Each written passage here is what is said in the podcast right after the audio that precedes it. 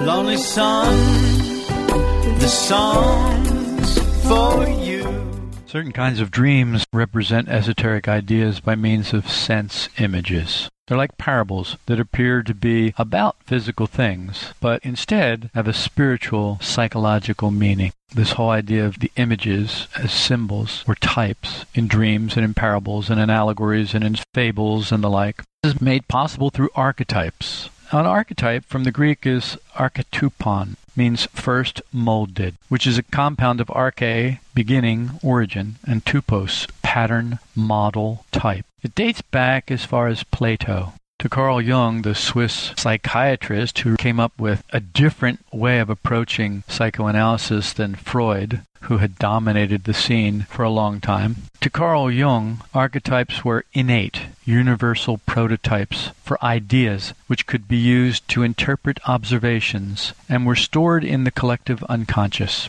Before language, we had pictures. And before outer pictures, before people were drawing on walls, we had mental images. Was it through these mental images that primitive man communicated before speech? If you recall the seven mansions, that is what that book asserts, is that before we developed speech, we had basically a kind of telepathy. Not me speaking into your head or you speaking into my head, but actually being able to connect into these images in a sense, if you think about the Aborigines in Australia, someone will go and bury an emu egg that's been filled with water and then plugged and then buried in the ground. He will either come back to that someday while he's out there, or it's there for anyone, anyone who needs it. And these people, these Aboriginal people, somehow find them and there's really not much of an explanation for it according to our society and our mode of thinking these days. And yet they do it. And they're not the only ones. There are Africans who do it as well. So it's something that so called primitives seem to have that we have lost. For example, the more we depend on cellular phones, mobile phones, look at how many people are wearing a watch today. Lori wears a watch because she's a nurse practitioner and she needs to take people's blood pressure and she wants to look at her watch while she does that. But I notice no other watches in the room. Whereas there was a time when everybody had a wristwatch on. Now people pull out their phones and they look at their phones and see what time it is. And it's all digital. You don't see a clock face. There are children today who have never learned how to tell time with the face of a clock. They just never learned to do it. There are children today who don't know how to add or subtract or divide or multiply without a calculator because they never had to do it. They never learned that. So, in a sense, we have lost some of the traditional aspects of our first education. So then maybe modern man has lost a lot more than just the ability to communicate through images, archetypal pictures. I see it kind of like this. It's like there's this big reservoir, huge reservoir of ideas. You can think of it as water if you'd like, like a water tank for a town. Let's just make it something simple. Let's say there are 300 families in a town and they have a water tank and it's up there on the hill and it's the highest point in their town and the water tank is also built up so that it's much higher than anything else around. And that's obviously so that the gravity will deliver the water under pressure to their homes and they'll be able to turn on the tap and water will come out and they'll all be connected to that water tank individually connected to that water tank. And they'll all get the same water, whether they live on the south end or the north end, the east end or the west end of the town, or anywhere in between. They'll all have access to the same water, the same temperature, the same water, basically. I look at the collective unconscious like that, except that it's not water that's in that tank, but ideas. Not every idea, but types of ideas. And that's how I see archetypes innate, universal prototypes for ideas, which can be used to interpret observations and are stored in this collective unconscious that we say is similar to this water tank. Now, of course, none of this is physical. It's all psychological. It's all invisible to us. You're not going to find some high point on the earth where these ideas are stored in a big tank. But if you think about the fourth way, you will think that there are higher centers where these ideas are stored. And if you have connected to those higher centers, then you have access to those ideas. They're on tap, as it were, if you know how to operate the tap. If you don't know how to operate the tap, then they're not on tap for you. If you're in the desert or in an arid place where there isn't any water and you're thirsty and you come upon a well with a hand pump, unless you can prime that pump, unless you can prime it and then operate the handle of that pump, you're not going to get any water out of that well. You could die of thirst right there within feet of water. This is the same way. These ideas, higher ideas, archetypal ideas, prototypes of ideas, or prototypes for ideas, are there. And just because we can't connect with them doesn't mean they're not there. It just means that we have either lost our ability to connect to them, and that's probably the case. Man once knew, but lost that ability through forgetfulness, sleep, and turning to other things and depending on them, like depending on the phone to tell you what time it is, instead of depending on a wristwatch, or before that, a sundial, or before that, looking at the sun, locating where it is in the sky, and determining what time it was. People were pretty good at that. They had it marked off pretty well. You can see this behavior in the wild with a school of fish, flock of birds, a herd of gazelle. What is it that makes them move in unity? Well, it's not obvious to our senses.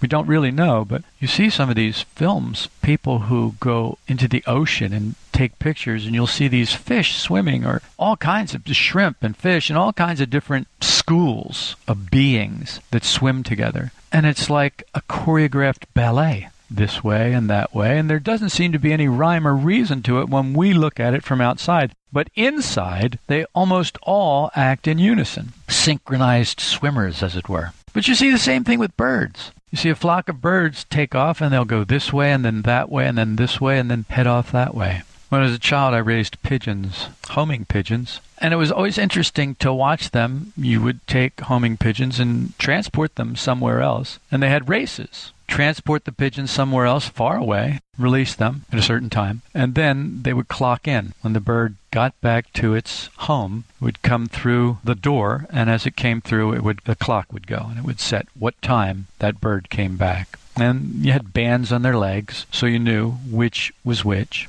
And then the one who got home the fastest, traveled the longest distance, and got home the quickest was obviously the winner. And it was interesting because I remember when you released them, they'd fly up and then they'd fly in a circle. And they'd just circle for a little bit and then they'd just take off in whatever direction. And still today, we're still studying how do they do that. They're still studying today how do bees communicate with one another where one has found honey. They found that they have a little dance that they do. A bee will come back to the hive and it'll do this little dance and the other bees will watch it and somehow they communicate what this dance means. And they know where they suspect that it has something to do with where the sun is and something to do with navigating by the sun and then finding whatever it is that they send them out to find.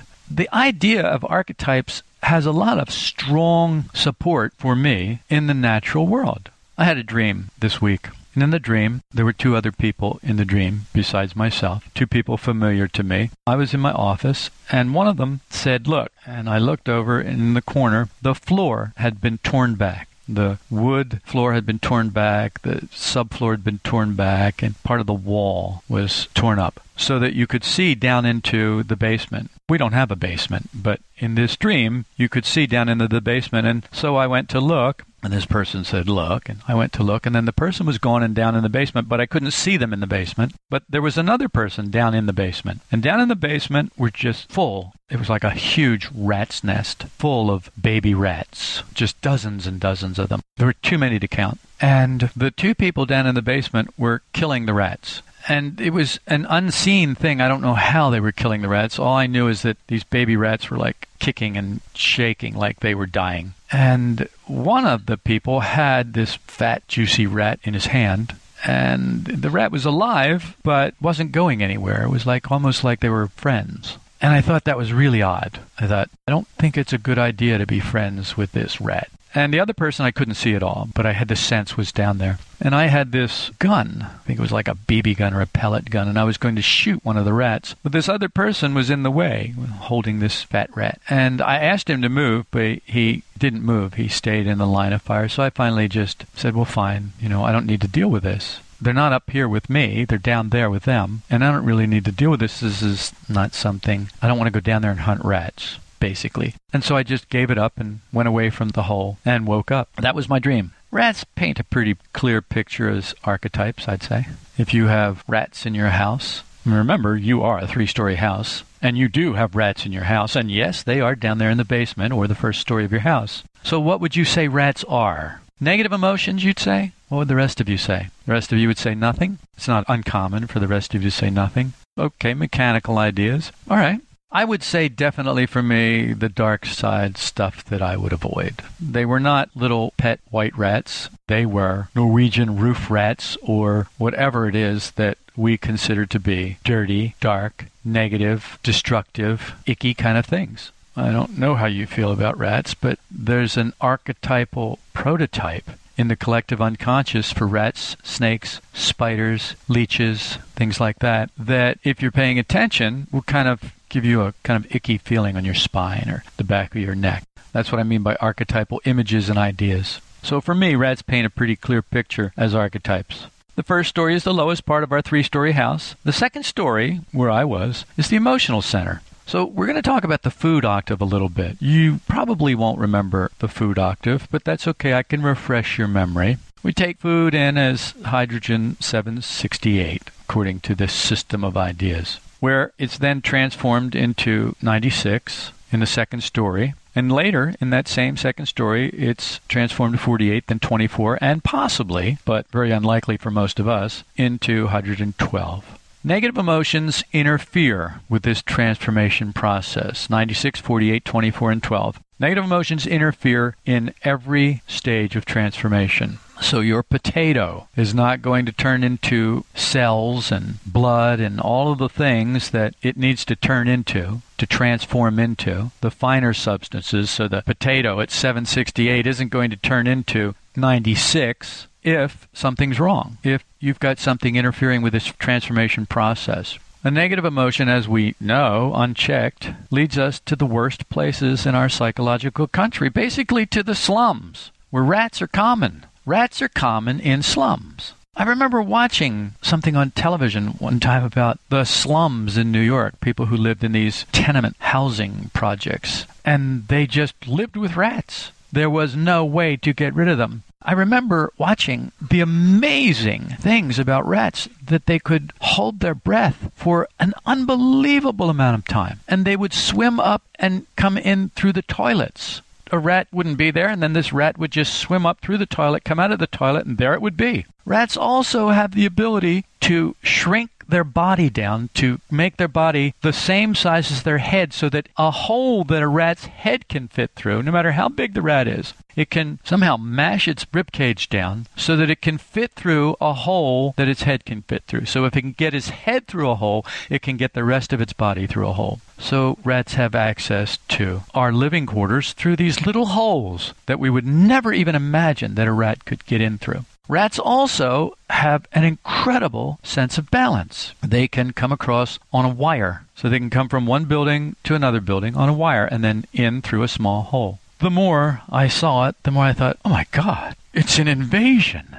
And that's how people living in these places feel. It's an invasion. They are being invaded. I remember one woman that they interviewed told the story of a rat who was in her living room and she tried to get rid of it with a broom. And the rat stood up on its hind legs and fought her. And she's swatting this broom trying to get rid of it and it's trying to bite her. I thought, really? That's scary. To me, it was scary. Yeah, to some other people, it may not be. So rats, for me, make a great archetype for unchecked negative emotions that do indeed live in the slums of our own psychological country. Apparently, negative emotions can depress our physical health. We realize now that negative emotions can produce an enormous amount of stress in us, and that stress really depresses our physical health. It can really cause a lot of problems in us. Not just hypertension, high blood pressure, and ulcers. It goes on and on and on, but it affects, it attacks our immune system, making us more susceptible to things that we should not have a problem with if we were not stressed physical health is 96. So 768 to 96, negative emotions interfere with your physical health. And one of the ways is indigestion, right up front heartburn, indigestion, inability to digest your food properly, inability to get the proper nutrients, the nutrients you need out of the food that you're eating. So you end up eating more, getting fewer and fewer nutrients out of it, but still somehow getting the things that you don't really need, and then becoming overweight. And that makes your system sluggish, and that begins to clog your system so that you're not moving the things that need to be pushed out of your system out of your system. They're stored there, and so your body begins to suffer from poisoning because if you're clogging up things, you have no way to get rid of the things you need to get rid of. It's like being able to inhale all the time but not exhale. That's called emphysema. When you can inhale but not exhale. So you're stuck with all this stale air in your lungs you're not able to get rid of. And so you end up being put on oxygen so that you can oxygenate your blood and stay alive.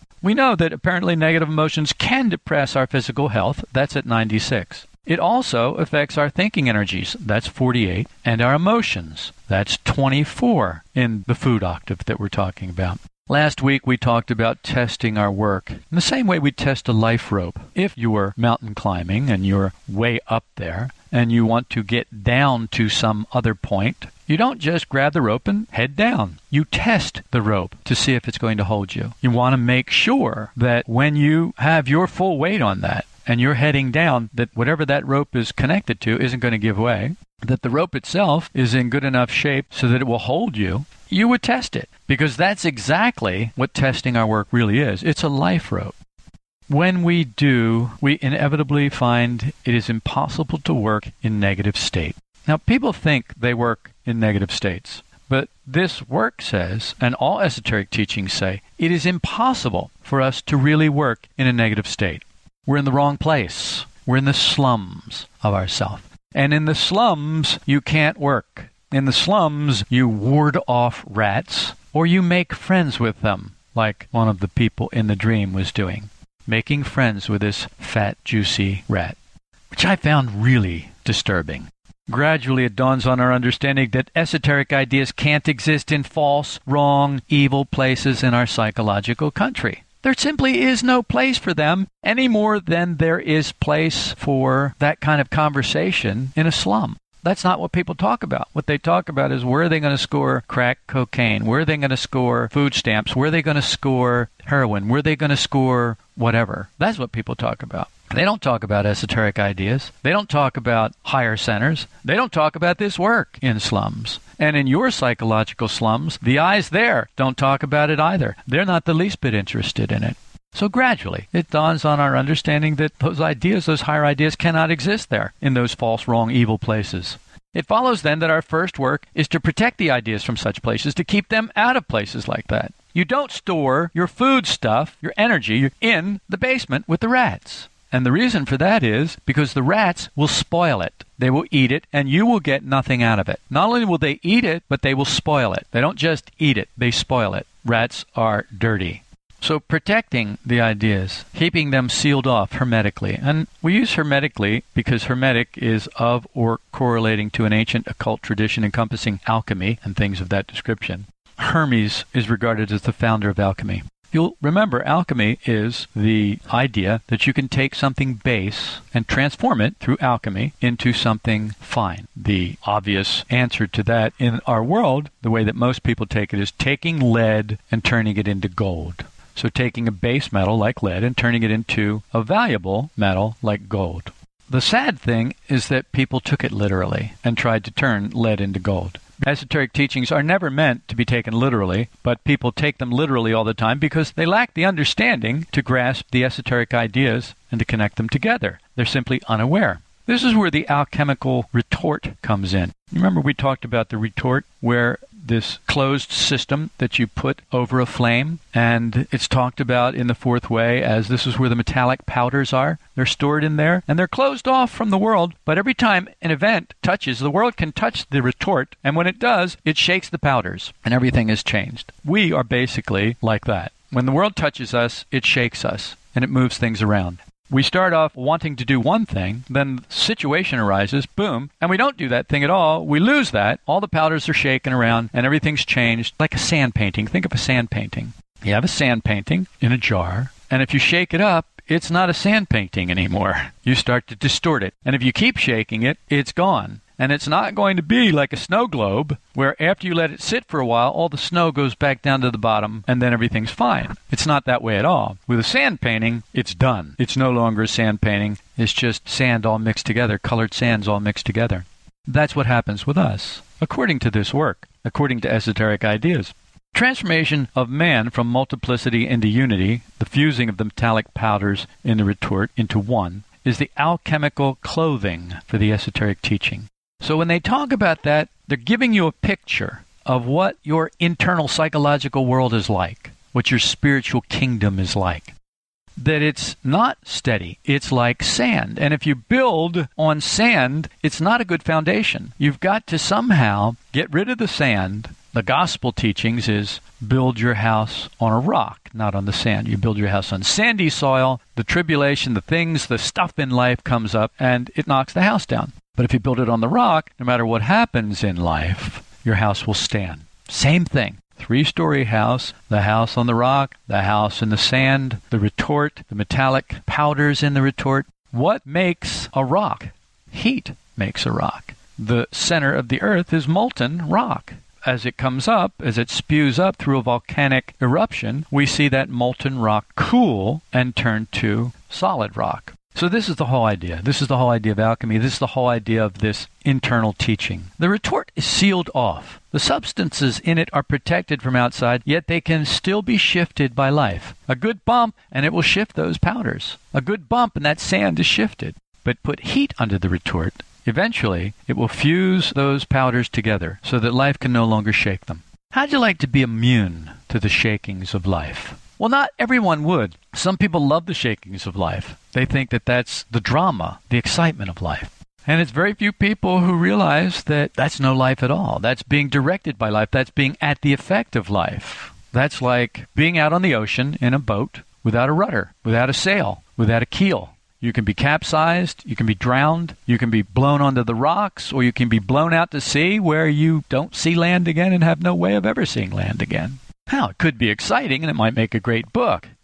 When the inner substance become one, man has reached the aim of his development, or so say esoteric teachings. Because order is heaven's first law, our first work is to prevent esoteric ideas being destroyed in us through getting into the wrong psychological country, the slums. Wrong eyes can destroy our work, just as giving these ideas to the wrong people will destroy the work. I learned that last bit the hard way by sharing ideas with the walking dead. I don't do that anymore. People think that these podcasts are us sharing what we do here, when the truth is, it's not really sharing what we do here at all. There are three levels of teaching here. There is the level that people who get podcasts get, which is the very outer level. Basically, the very outer level, the lowest level. Then there's the level that we get on either side of a podcast, before the podcast and after the podcast. And then the other level is the level that I keep to myself, my own teaching that I don't even share with you. That's roughly the three levels. Of course, there are more levels because within the group, there are levels. I share with one person a different level than I share with another person. So there are some people who get one level of teaching, and Jesus was the same way, and all esoteric teachers are the same way. They have one way they talk to the crowds, they have another way they talk to their disciples, and then they have another way they talk to their closer disciples. You'll remember Jesus had one way he talked to the people, and the disciples all came to him. They said, Well, why do you talk to them in figures and parables? And he said, Because having ears they can't hear, having eyes they don't see, their hearts are hard, and they can't understand with their hearts. But to you it has been given to know the secrets, so then he explains to them the parables. But then he takes three of them off James and John and Peter, and he takes those three off and he tells them things and shows them things that the others don't get to see. What is it that determines that? Is it Jesus who determines who gets what? No. It's the people who determine who get what. I have made the mistake of, I confess it freely, sharing these ideas with the walking dead, or people who were so asleep that the ideas fell on the wrong places in them. And how I knew the ideas fell in the wrong places with them is because the ideas were devoured by negative emotions, and then the people did damage to the work with their misunderstanding of the ideas, their misunderstanding of the teaching. And so I don't do that anymore. Like I said, I learned the hard way not to share these ideas with the walking dead. Another way of looking at it, the ideas are like seeds, grain, if you will. If you leave the grain down in the basement with the rats, the rats will eat the grain. You'll get nothing from it. The grain cannot be planted, the grain cannot be eaten by you. It's spoiled by the rats. What's left is spoiled. Because after the rats eat the grain, they eliminate in it, and it spoils the rest of it for you. Another way of looking at it is a sower went out to sow. So he took some grain, some seeds, and he threw it here and there. Some of it fell on the roadside, and the birds, or the rats, or whatever you choose to call them, came and immediately ate it up, and that was it. Some seed fell in rocky soil. Because it didn't have any soil to root in, it grew up fast, but as soon as the sun came out, it withered and died. And then some seed fell in among thorns and weeds. And as it grew up with the thorns and the weeds, the thorns and the weeds choked it out. And so it didn't bear any fruit. But some seed fell in good soil, and some of that seed grew up and bore fruit, some 30, some 60, some 100 fold. So that's another way of looking at this. If we allow these ideas to fall in the wrong place in us, then the wrong eyes get hold of them and they destroy them. And wrong eyes are eyes that are violent, mechanical, small, negative, and self absorbed. That would be the majority of the eyes in each of us. The vast majority. You have hundreds of thousands of those, and perhaps only a few places that we could call good soil, with some eyes there. This body of esoteric teaching must be protected. It's got to be guarded. It's got to be separated and sealed. First in yourself. Life eyes and work eyes are mixed in your life, inside of you. If you have work eyes and life eyes mixed together, the ideas will not be fruitful. They will not bear fruit. They will not grow into what they're supposed to grow into. This is real evil adultery. Unlike the outer moral code of the walking dead, disconnected from real conscience and run by life through acquired conscience.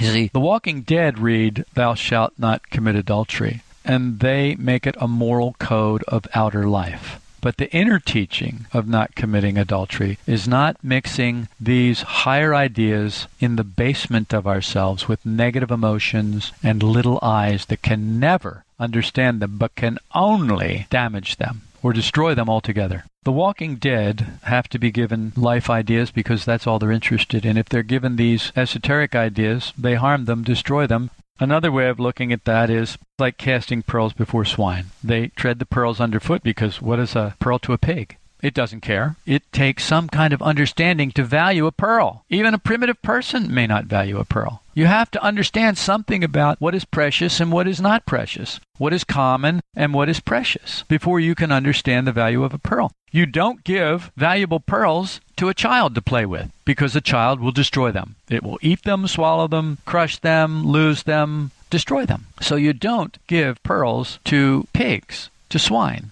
because they can't appreciate them. They'll just tread them underfoot and they turn and rend you. They turn on you. As I said, I found this out the hard way. I don't do that anymore.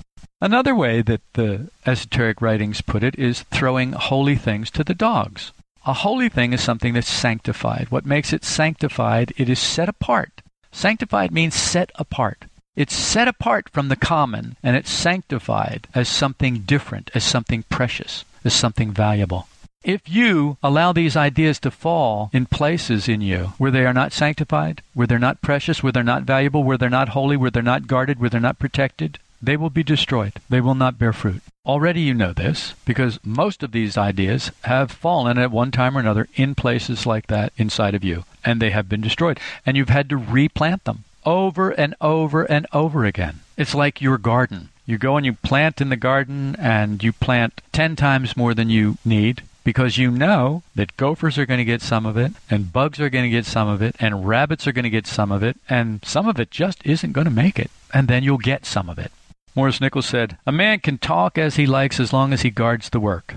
But unless he can observe himself well, he will not be able. He won't be able to guard the work if he can't observe himself well. If you can't observe yourself well, you will not be able to guard the work. You will not be able to guard these ideas. You will not be able to do it. They will fall in the wrong place and they will be destroyed.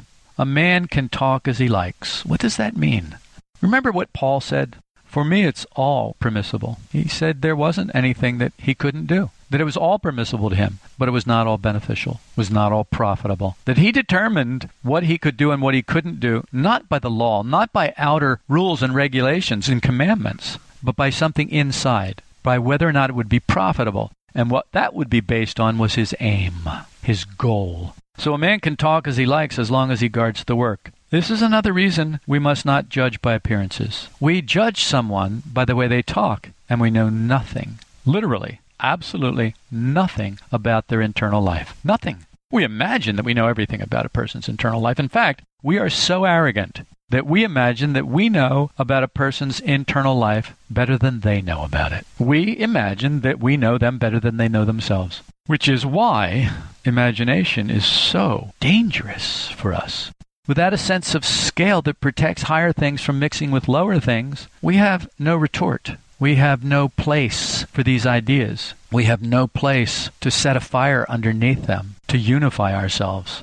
Valuation of these ideas provides a sense of scale. If you can value these ideas, you will sanctify them. You will set them apart. You will guard them. You'll protect them. If you value them. If you don't, you won't. Because you have no sense of scale, you won't be able to see the difference between these ideas and regular ideas. Walking dead can have no such valuation because they're dead. Sleeping people have a very low percentage chance of being able to value these higher ideas because they're asleep. You got to wake up a little. Magnetic center is the power of discerning between A and B influences. A influences being the higher ideas of esoteric teachings, no matter where they're found, and B influences being these ideas once they're in the world and they begin to lose their efficacy because the influence of C influences, that is, life ideas, begins to work on the A influences, turning them into B influences, and eventually rotting them into C influences, bringing them down into C influences in the same way that you can take a good piece of metal, get it wet, leave it out in the air, and watch it rust. If that process continues, you will destroy that piece of metal. It will oxidize and oxidize and oxidize until it's worthless until it's just a rusty piece of junk. These ideas are the same way. The walking dead lack the power of magnetic center. They can't discern between A and B influences in life. They can't discern the difference. Most of the time, we don't either. So the first work on oneself is to keep the ideas from what is false, evil, negative in yourself, but also in the outer world. Don't go blabbing this to other people. You've already found this out the hard way, just like I did that if you do, you will pay the price. It will come back and bite you, and it will also harm the work. Think of the damage the Christians have done to Christianity. Think of the damage that Muslims have done to Islam. Think of the damage that Jews have done to Judaism in the world. All of those things are despised by many people in the world because of the supposed practitioners of those ideas or those religions.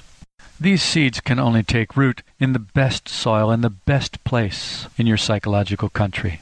This knowledge must pass from the intellectual center into and under the influence of the emotional center. Nicoll said, This must be understood clearly, beyond dispute or argument. You've got to understand this beyond any dispute, beyond any argument, beyond any objection in yourself. It must be as much a truth as that mud spoils wine. I'm sure he meant that literally and esoterically. Wine being the highest level of truth, and mud being mud. And if you mix these ideas with life ideas, mud, earth ideas, you will end up spoiling them. The same way you would spoil a glass of wine by mixing it with mud. So these ideas have got to be kept away from the false, the evil, and the negative in yourself and in the outer world. If you have muddy feet and you touch them, don't touch your eyes afterwards. Your feet touch life. Your eyes, being far above your feet, stand for mental or spiritual sight. Your feet represent the external part of you, and your eyes represent the internal part of you. That's why you'll hear in so many esoteric traditions the third eye needs to be opened. You need to learn how to look inside. You need to learn how to turn your attention from the world of the five senses to your internal world. Esoteric ideas mustn't be muddied by life ideas. Another example of this is Jesus washing the feet of the disciples. Today's Easter 2013 people break bread and drink the cup in remembrance of him. When actually what he wanted you to do was wash one another's feet in remembrance. I read the other day that the new pope would be washing feet. He was going to a prison, I think it was, and he was going to wash the feet of 12 prisoners. And I thought, yep, and I'll bet you those 12 prisoners are handpicked by someone and are squeaky clean. I'll bet you their feet and everything about them has already been very well washed before the Pope ever gets to them. But I don't think it was that way with Jesus. I think that those guys really did need their feet washed, just like we really need our feet washed. The psychological part of us most closely in contact with life things of the world have to be cleansed from time to time. We all need cleansing from the world, from life ideas. This is represented by the feet, the most mechanical part of us. Isaiah wrote in chapter 58, verses 13 and 14 If because of the Sabbath you turn your foot from doing your own pleasure on my holy day, and call the Sabbath a delight, the holy day of the Lord honorable, and you honor it, desisting from your own ways, from seeking your own pleasure and speaking your own word, then you will take delight in the Lord, and I will make you ride on the heights of the earth, and I will feed you with the heritage of Jacob your father, for the mouth of the Lord has spoken. What the mouth of the Lord has spoken is, this is truth. This is the truth. If because of the Sabbath, which is a sanctified holy day, you will turn your foot, which represents the mechanical side of you, turn it away from doing what pleases you, sanctify it. Call this sanctified place a delight, a holy day of the Lord. Call it honorable and honor it, desisting from your own ways, turning from your own pleasures, turning from all the things that you want, all your life aims, all your life goals, turning from all that, just this one place, this one day, from speaking your own word. Then, and only then, are you really taking delight in these higher ideas, in this esoteric truth. And if you do that, I will make you ride on the heights of the earth. I will lift you up into higher places. I will transform your being. You're not going to transform your being. Let me tell you that right now. You don't have what it takes. You can't do. You're lost. Unless it is done for you, unless the light cures you, you will stay sick, debilitated, walking dead, or sleeping in waking sleep. Unless it's done for you, unless you can reach the place where you can be lifted up. And there is a place where you desist from your own ways, where you stop seeking your own pleasure, where you stop speaking your own word. Then, and only then, I will make you ride on the heights of the earth. Well, for us right now, we're here on the earth, and what we're looking for is the heights. We're looking for the higher centers. We're looking for the higher ideas. We're not looking that hard, but we're looking. We're not looking that diligently, but we're looking. You could look a lot more diligently. You could be a lot more vigilant. And perhaps in the future you will be. Maybe not. I don't know. It depends on your valuation. And your valuation will depend on your ability to observe yourself objectively according to these teachings. Because if you just observe yourself willy nilly any old way, then you're not going to find much. But if you have a gold standard, if you have a rule on how to observe yourself and what to look for, then you have a chance. Otherwise, you'll get dragged down. The weeds, the thorns, they'll choke it out. The rocks won't provide enough soil. And as soon as adversity comes along, you'll give it up. Or some of it'll just fall in places where the rats and the birds get it, and it will never have a chance at all. So that's what I mean when I say slumming. That we need to stay out of the psychological slums of ourselves. We need to not go with negative emotions. Check them. Check them as quickly as you are able. Check them as quickly as you become aware. Do not justify them. Do not go with them. Stay as far away from them as you would stay away from a rat's nest. You light up an instant matter. Part of a cosmic